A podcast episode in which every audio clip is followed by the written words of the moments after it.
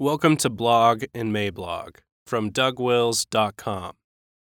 This audio is brought to you by Canon Press.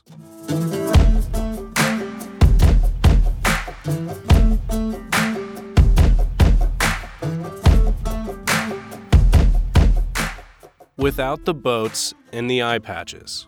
Wednesday, August 21st, 2019, by Douglas Wilson. Yesterday was Labor Day, and millions of Americans celebrated it with chips and burgers, grateful for the three day weekend, and with only a dim awareness of what the difference between Labor Day and Memorial Day might be. In short, Labor Day for most has been scrubbed free of all commie toxins and is now perfectly safe for your family to enjoy. Someone might wonder what's wrong with celebrating work, or the work ethic, or a culture of hard work. How is that a commie toxin? The answer is nothing, and it is not a commie toxin. Keep right on. Pressed on the point, someone might say that we need to celebrate organized labor. Okay, I'll bite. Organized to do what? Organized by whom? Organizing to what result? The answer is that collective bargaining, unlike labor or work, is not part of the creation mandate.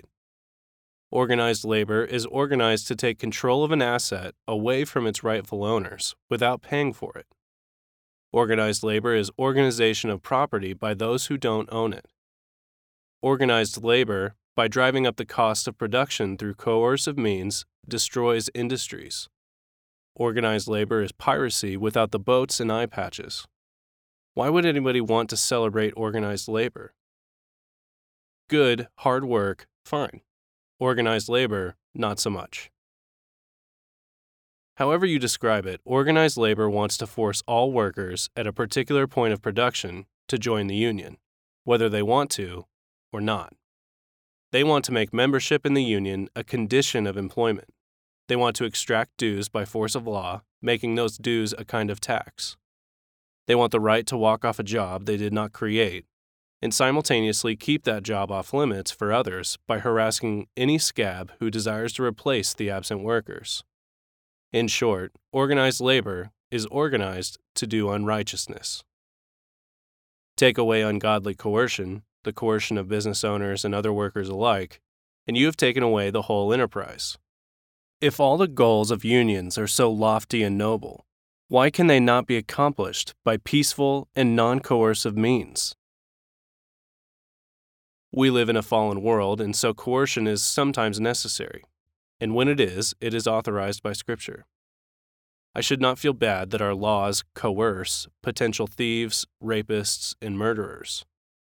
In effect, organized coercion like this is legitimate because it is taking a stand against freelance coercion, against anarchistic coercion.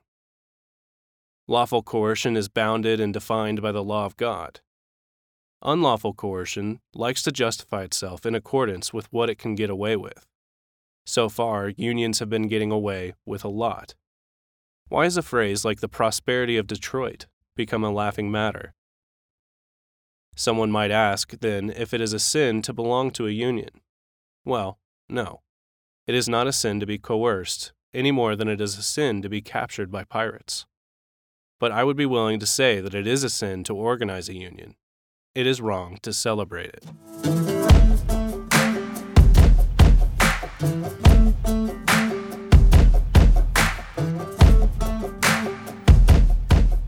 For more books and audio from Douglas Wilson, please visit us at canonpress.com.